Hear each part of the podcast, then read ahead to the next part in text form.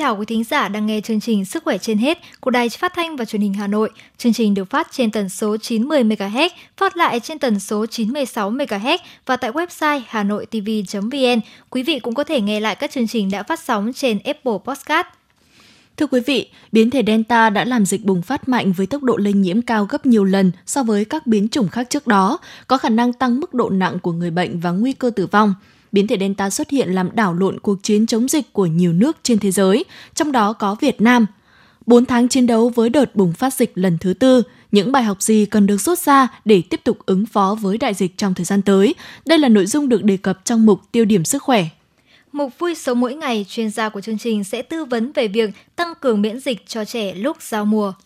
Trong mục Bí mật hạnh phúc, mời quý vị nghe những bài viết có nhan đề Tiến sĩ bác sĩ Trương Anh Thư bông hồng thép trên mặt trận chống nhiễm khuẩn. Còn ngay sau đây như thường lệ là bản tin sức khỏe với những thông tin y tế trong và ngoài nước. Bản tin sức khỏe Bản tin sức khỏe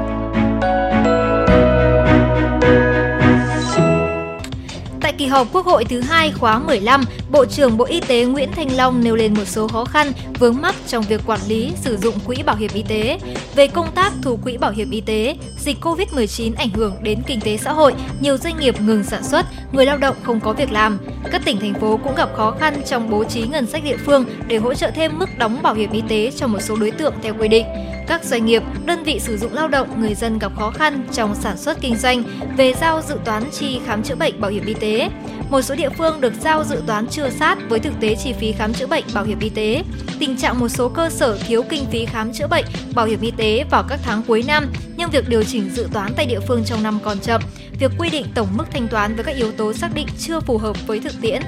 Về chất lượng khám chữa bệnh bảo hiểm y tế, Bộ trưởng Nguyễn Thanh Long cho biết năng lực y tế cơ sở được nâng lên, phát huy vai trò quan trọng trong giám sát, xét nghiệm, cách ly, tiêm chủng, điều trị, nhất là quản lý chăm sóc F0 tại nhà, giúp giảm bệnh nặng, góp phần giảm tử vong. Năm 2020, tỷ lệ trạm y tế xã có đủ điều kiện khám chữa bệnh bảo hiểm y tế đạt 92,8%, thực hiện trên 80% danh mục dịch vụ kỹ thuật của tuyến xã, đạt 48,8% đạt tiêu chí quốc gia về y tế xã đạt 94,4%, tỷ lệ dân số được quản lý theo dõi sức khỏe đạt 45,6%. Bên cạnh đó, ngành y tế thực hiện nhiều giải pháp nâng cao chất lượng dịch vụ y tế, tăng cường ứng dụng khoa học kỹ thuật, công nghệ thông tin như hồ sơ sức khỏe cá nhân kết hợp với bệnh án điện tử, khám chữa bệnh từ xa, kết nối hơn 1.500 cơ sở y tế trên toàn quốc, 100% các huyện được kết nối, hỗ trợ chuyên môn và đã cứu sống nhiều bệnh nhân, tiếp tục đẩy mạnh phát triển y dược cổ truyền và hoàn thiện các quy định pháp luật để đổi mới đào tạo nguồn nhân lực y tế theo hướng hội nhập quốc tế.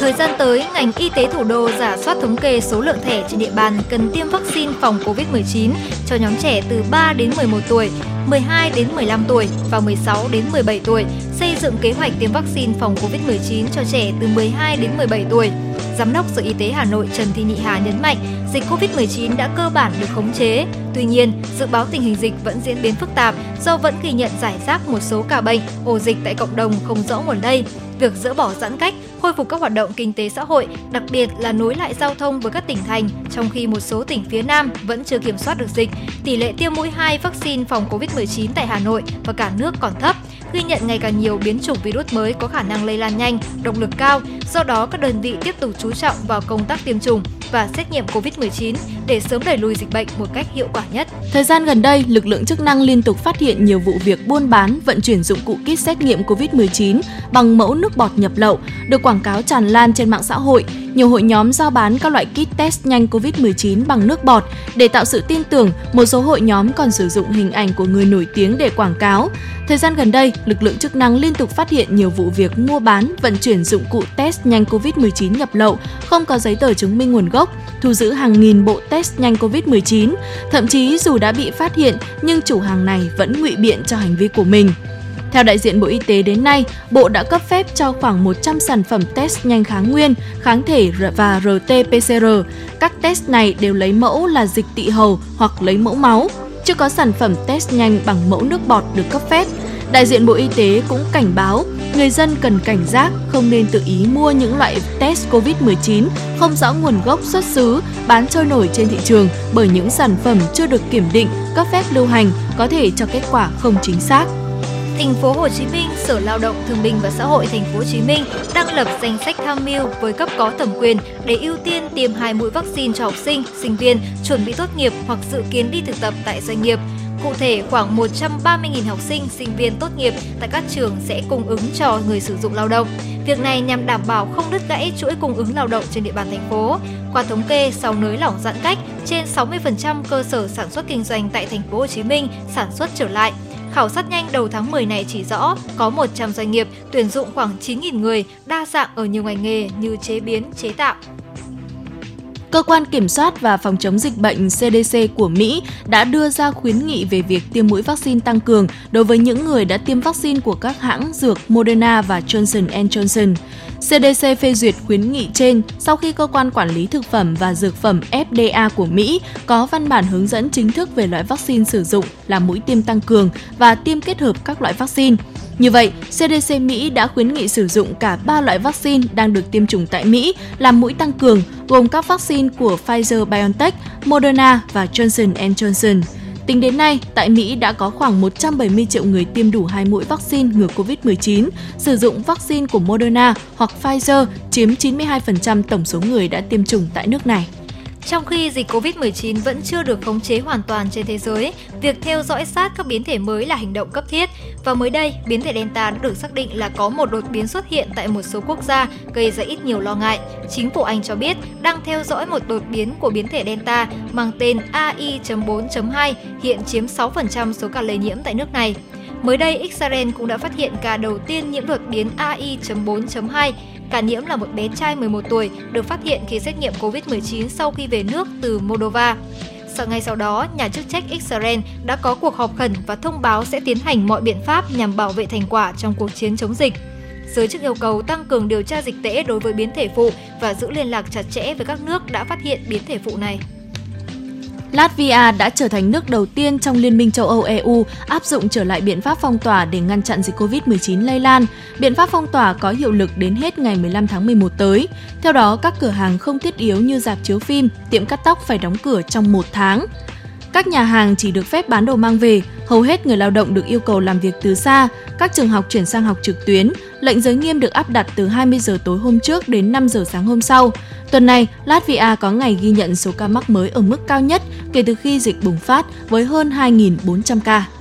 Trung Quốc đã hủy hàng trăm chuyến bay, đóng cửa các trường học và tăng cường xét nghiệm đại trà. Mục tiêu là để tăng cường kiểm soát một đợt bùng phát dịch COVID-19 mới liên quan một nhóm khách du lịch. Cụ thể, đợt bùng phát dịch mới nhất này liên quan đến một cặp vợ chồng cao tuổi trong một nhóm khách du lịch. Khoảng 60% số chuyến bay đến hai sân bay chính ở Tây An và Lan Châu bị hủy. Chính quyền các địa phương đã triển khai xét nghiệm hàng loạt, đóng cửa những danh lam thắng cảnh, địa điểm du lịch, trường học và các địa điểm vui chơi giải trí tại những khu vực bị ảnh hưởng.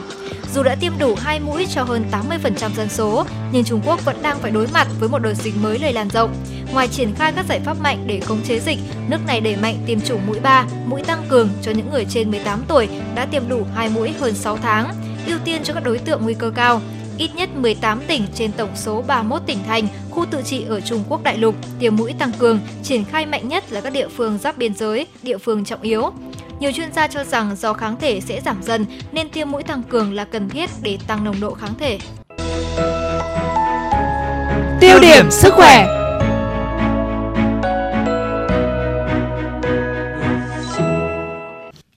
Thưa quý vị và các bạn, đợt dịch thứ tư bắt đầu từ ngày 29 tháng 4 lan nhanh trên cả nước. Năm tháng vừa qua là thời gian rất vất vả để chống dịch. Ban đầu dịch xuất hiện ở Hải Dương, sau đó lan ra Bắc Giang, Bắc Ninh. Thời gian đó dịch bệnh không chỉ có trong cộng đồng mà còn ở nhà máy, nhà trọ với rất đông công nhân. Vì vậy, nhiệm vụ chống dịch của hệ thống chính trị, Ban chỉ đạo quốc gia phòng chống dịch COVID-19, chính quyền người dân ở đây được nâng lên mức cao nhất. Sau đó bắt đầu từ tháng 6, chúng ta chống dịch ở thành phố Hồ Chí Minh. Đây là thời gian căng thẳng nhất từ trước đến nay. Chúng ta chưa bao giờ chứng kiến số lượng ca mắc lên tới hàng nghìn người mỗi ngày, số lượng tử vong là ba bốn chục ca một ngày. Theo Thứ trưởng Bộ Y tế, thời điểm đó, chúng ta cũng hết sức bất ngờ vì số lượng người nhiễm đông, trong khi số lượng phủ vaccine chưa cao.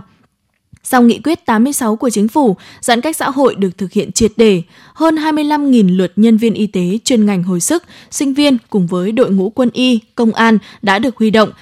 Hai chiến lược quan trọng là phường xã là pháo đài, người dân là chiến sĩ và người dân được hỗ trợ gói thuốc về y tế an sinh xã hội. Chính vì vậy, người dân được bảo đảm về sức khỏe và tính mạng khi tự theo dõi tại nhà. Thứ hai là với chiến lược xét nghiệm diện rộng, nhanh, 48 giờ một lần thì chỉ trong vòng một tuần, lượng ca nhiễm giảm nhiều, số ca trở nặng và tử vong ở bệnh viện giảm xuống hai con số. Đây là việc tôi rất tự hào, chúng ta đã chặn được làn sóng dịch nhờ có công lao của Ban chỉ đạo quốc gia, Thứ trưởng Bộ Y tế chia sẻ. Vấn đề nữa là ý thức của người dân được nâng cao. Rất mừng là đến cuối tháng 9, hơn 50% người dân thành phố Hồ Chí Minh có thể tự lấy mẫu xét nghiệm. Công tác chống dịch được thực hiện nhanh gọn, đem lại trạng thái bình thường mới cho thành phố từ đầu tháng 10.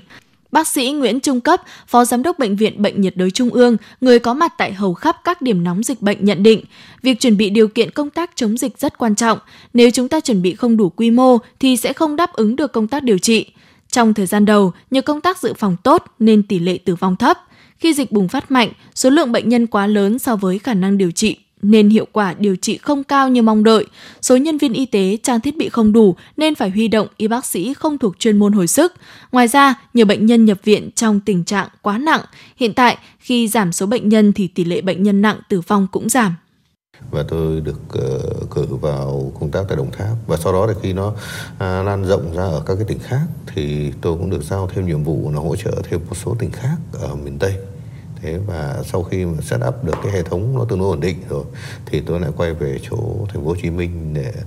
uh, cùng với cái đơn vị hồi sức của bệnh viện Việt Đức. Ờ, tham gia cái việc điều trị các cái bệnh nhân nặng ở đó và sau đó tôi quay ra thế thực ra thì thì những cái giai đoạn đấy là những cái giai đoạn mà dịch nó bùng lên ở tất cả mọi nơi. Trong đó thì ở thành phố Hồ Chí Minh Đồng Nai Bình Dương và Vĩnh Long là những nơi mà mà mà dịch nó bùng phát một cách mạnh mẽ nhất. Tuy nhiên một cái khu vực uh, miền Đông hoặc là miền Tây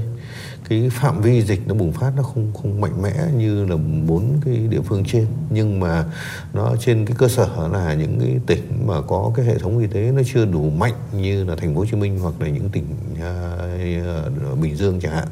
nên cái việc là uh, hỗ trợ hoặc là cần thiết và cái việc ngăn chặn không để dịch nó bùng phát đến mức độ uh, gây quá tải nghiêm trọng đối với khu vực ấy là cực kỳ cần thiết. Bác sĩ Nguyễn Trung Cấp cho rằng các chiến lược chống dịch cần phải sát với tình hình thực tế để đảm bảo hiệu quả và ổn định cuộc sống của người dân.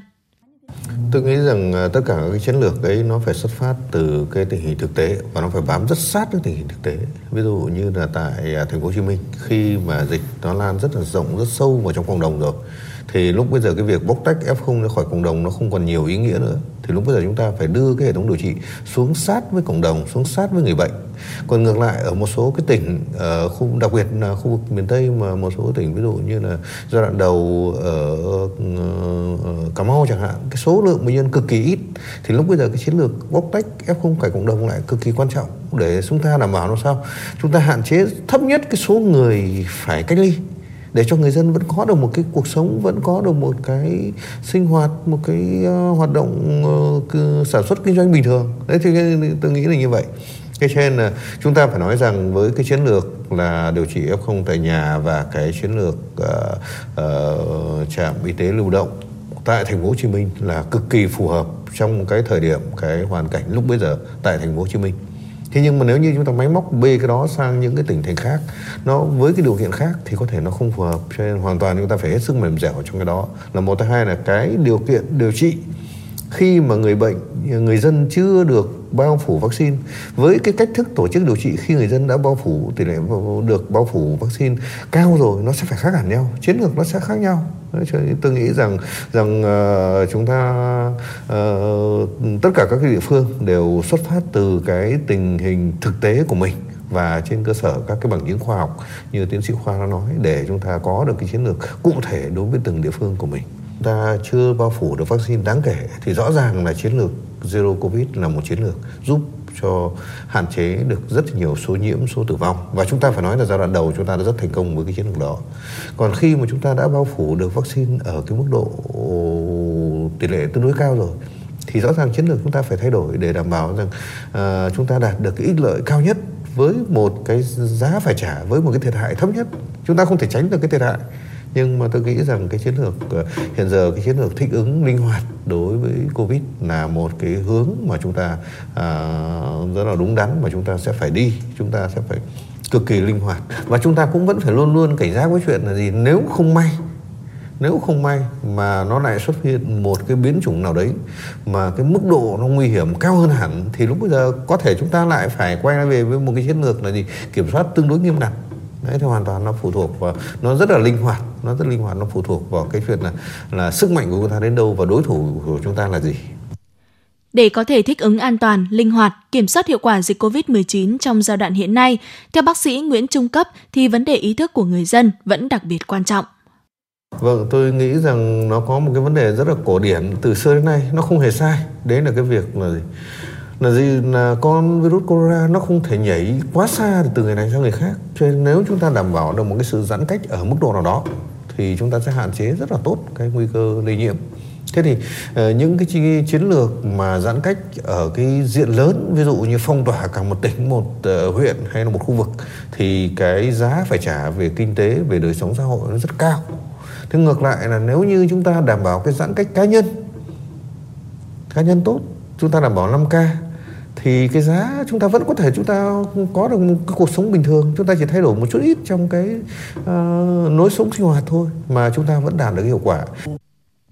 Việt Nam vừa trải qua 5 tháng chống đại dịch COVID-19, đến nay về cơ bản đã khống chế thành công. Đến ngày 21 tháng 10, đợt dịch thứ tư ghi nhận hơn 873.000 ca nhiễm, hơn 21.500 ca tử vong. Nhiều mất mát, đau thương đã đến và đã qua. Cả nước chuyển sang giai đoạn thích ứng an toàn, sống chung với Covid. Các tỉnh thành bắt đầu mở cửa trở lại giao thông, tái khởi động người lao động quay lại làm việc sau nhiều ngày tháng giãn cách xã hội. Để chuyển sang giai đoạn bình thường mới, thời gian qua, chính phủ và các bộ ngành cùng Ban chỉ đạo quốc gia phòng chống dịch đã và đang đưa ra những quyết định cấp thiết trong những thời khắc quan trọng, thực hiện nhiều biện pháp chưa từng có. Các chuyên gia đều nhận định để đạt được hiệu quả phòng chống dịch thì sự hợp tác của người dân vẫn đóng vai trò quan trọng.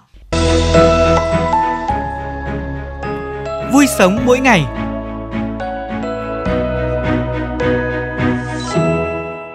Quý thính giả đang nghe chương trình Sức khỏe trên hết trên tần số 90 MHz. Thưa quý thính giả, cứ mỗi năm tới thời điểm giao mùa, nhiều trẻ lại đau ốm liên miên, nhìn con sốt, bỏ ăn tới tàu cả người đi, nhiều ông bố bà mẹ sót con mà không biết phải làm sao. Tới thời điểm giao mùa là số lượng trẻ phải nhập viện tăng vọt, mà nguyên nhân chủ yếu cũng là do thiếu sức đề kháng. Theo các bác sĩ, ba nhóm bệnh thường gặp nhất ở thời điểm giao mùa chính là các bệnh lý về hô hấp, bệnh lý về tiêu hóa và dị ứng. Do khí hậu thay đổi, nhiệt độ thay đổi bất thường giữa ngày và đêm, có lúc đang nóng, đột nhiên chuyển nhanh sang lạnh, cơ thể trẻ nhỏ rất khó thích ứng kịp cộng với sức đề kháng của trẻ yếu nên dễ bị vi khuẩn, virus xâm nhập gây bệnh.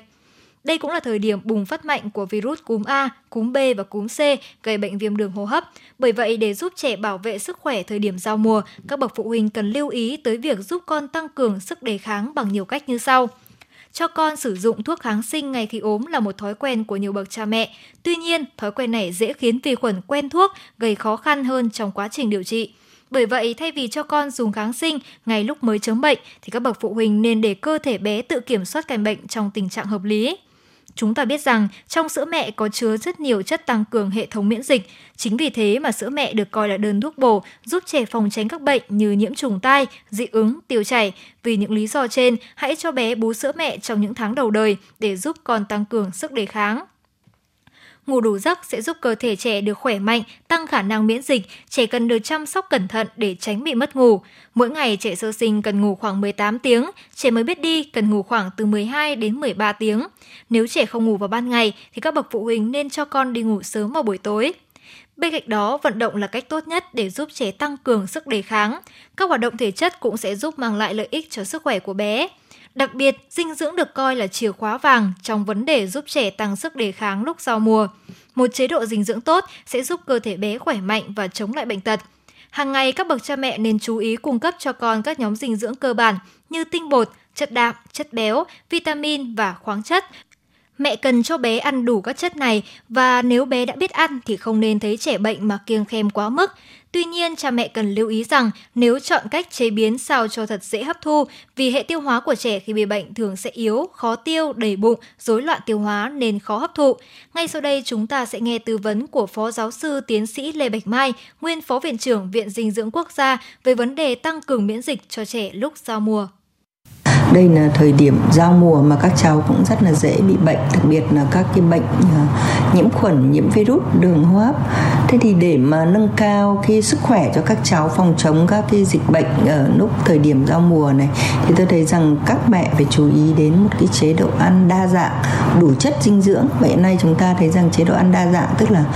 hiện nay phải đủ 8 nhóm thực phẩm ừ, trong một ngày. Ví dụ như là nhóm ngũ cốc, nhóm cung cấp chất đạm, nguồn thực vật, đạm từ thịt cá, đạm từ trứng, sữa, rồi rau củ có màu vàng, màu xanh để giàu beta caroten cũng như rau củ khác. Và đừng có quên cái chất béo trong khẩu phần ăn của trẻ. Và đặc biệt thì ờ, tôi khuyên là các mẹ cũng phải chọn ờ, một cái chế độ ăn mà chúng ta thấy rằng cung cấp đủ các cái vi chất dinh dưỡng mà giúp nâng cao miễn dịch cho các cháu. Ví dụ như vitamin vitamin A thì chúng ta thấy từ nguồn thức ăn động vật từ rau có màu xanh thẫm từ củ quả màu vàng sẽ cung cấp nhiều uh, tiền tố vitamin A. Hay là kẽm thì chúng ta thấy rằng sẽ có nhiều trong các cái hải sản trong thịt cá để mà giúp cho nâng cao miễn dịch cho các cháu. Rồi vitamin D cũng rất là cần cho nâng cao miễn dịch cho các cháu đấy. Trong trường hợp bây giờ chúng ta thấy rằng mùa uh, mà chuyển mùa không có ánh nắng mặt trời thì tôi thấy rằng từ khẩu phần ăn cũng rất khó để đủ vitamin D thì các mẹ cũng có thể bổ sung vitamin D cho con có thể dạng nhỏ giọt hàng ngày hoặc là một cái ống liều cao cho 6 tháng thì cũng giúp nâng cao miễn dịch cho các cháu. Ngoài ra, cha mẹ cũng nên cho con mặc quần áo phù hợp khi ra ngoài trong thời tiết giao mùa, nhắc con rửa tay trước khi ăn và xây dựng cho con một chế độ sinh hoạt lành mạnh. Đây đều là những điều cần thiết để giúp trẻ tăng cường sức đề kháng khi giao mùa. Bên cạnh đó, cha mẹ cần lưu ý bảo quản thức ăn đã chế biến trong tủ lạnh, bởi lẽ chỉ cần sau 2 tiếng để ở môi trường ngoài là thức ăn đã bị vi khuẩn tấn công, đồng thời mất đi một phần chất dinh dưỡng. Thế nên nếu ăn những loại thức ăn này, trẻ không những không nhận được đầy đủ dinh dưỡng mà còn có nguy cơ mắc các bệnh đường ruột. Bí mật hạnh phúc